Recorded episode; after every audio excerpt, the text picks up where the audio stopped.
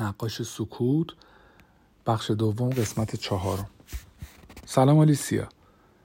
فقط چند روز از پایین آوردن دوز دارویش میگذشت اما تغییرات ظاهریش کاملا مشهود بود. راحتتر حرکت می‌کرد.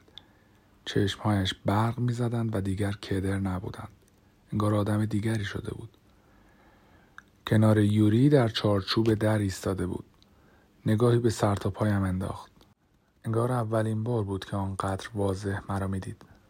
دلم می‌خواست فکرش را بخوانم. حداقل برای داخل آمدن همه چیز به نظرش امن می‌رسید. خودش آمد تو و روی صندلی نشست. به یوری اشاره کردم برود. کمی با خودش فکر کرد بعد رفت و در را پشت سرش بست. درست مقابل آلیسیا نشسته بودم و صدای برخورد قطره های باران با شیشه پنجره شنیده می‌شد. اینطور شروع کردم. حالت چطوره؟ پلک نمی‌زد. فقط نگاه بود و سکوت. یک بار دیگر دهانم را باز کردم اما زود از اصرار برای به حرف آوردنش پشیمان شدم. خواستم حرفی نزنم و دنبال راه دیگری برای ارتباط با او بگردم. اینطور متوجه می شد که مجبور نیست فقط حرف بزند. قصد من آسیب زدن به او نبود و راحت می توانست به من اعتماد کند که برای به حرف درآوردنش لازم بود. اما زمانی طولانی نیاز داشت. مثل یک رود یخزده بود و آرام پیش می رفت اما پیش می رفت. در همان حال بی هوا سرم از گیجگاه لرزید که خبر از سردردی شدید می‌داد. یاد راست افتادم که می‌گفت برای اینکه روانپزشک خوبی باشی باید احساسات بیمارت رو خوب درک کنی. اما نباید بهشون مبتلا بشی. اون احساسات مال تو نیستن. به تو تعلق ندارن.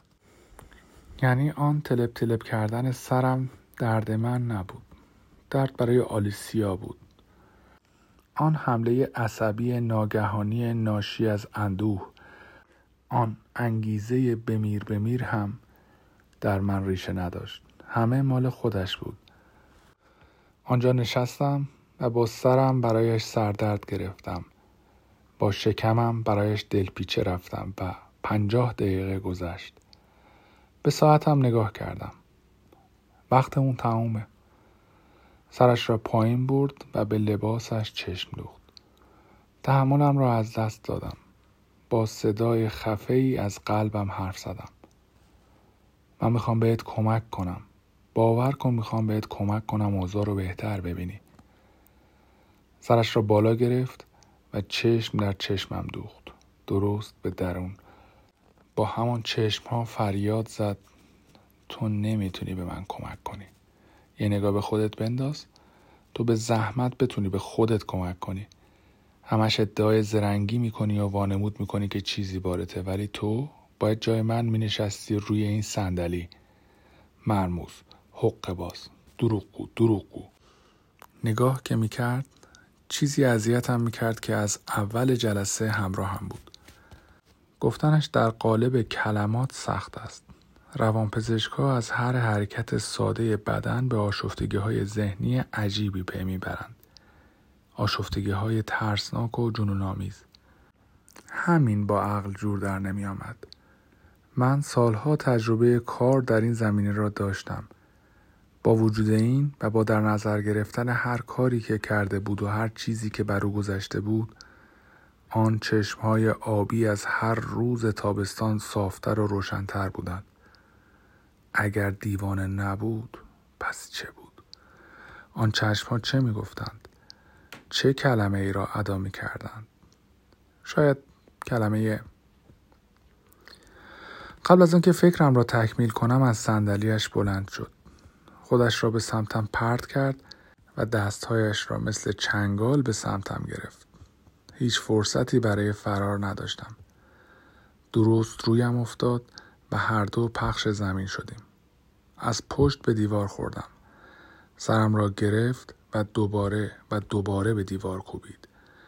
با دستش به صورتم ضربه می‌زد و ناخون می‌کشید. همه زورم را زدم و به یک طرف پرتش کردم.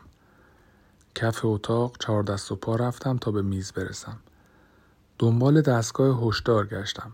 همین که با انگشتم حسش کردم دوباره به جانم افتاد و دستگاه را پرت کرد آلیسیا انگشتهایش را دور گردنم چفت کرده بود و ناخونش را فرو می برد.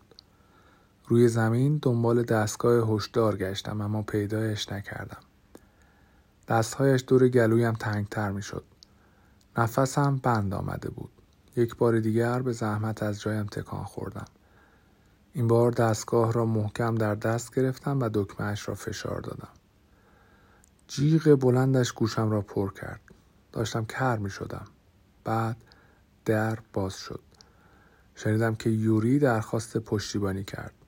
آلیسیا را از یقه گرفتند و در حالی که بریده بریده نفس می‌کشید از من دورش کردند. چهار نفر برای کمک آمده بودند. آلیسیا به خودش میپیچید، لگت میپراند و مثل حیوانی که در دام افتاده باشد مبارزه می‌کرد. بیشتر شبیه موجودی درنده شده بود تا آدم. کریستیان داخل آمد و مسکن را که تزریق کرد آلیسیا از هوش رفت و در آخر سکوت همه جا را پر کرد.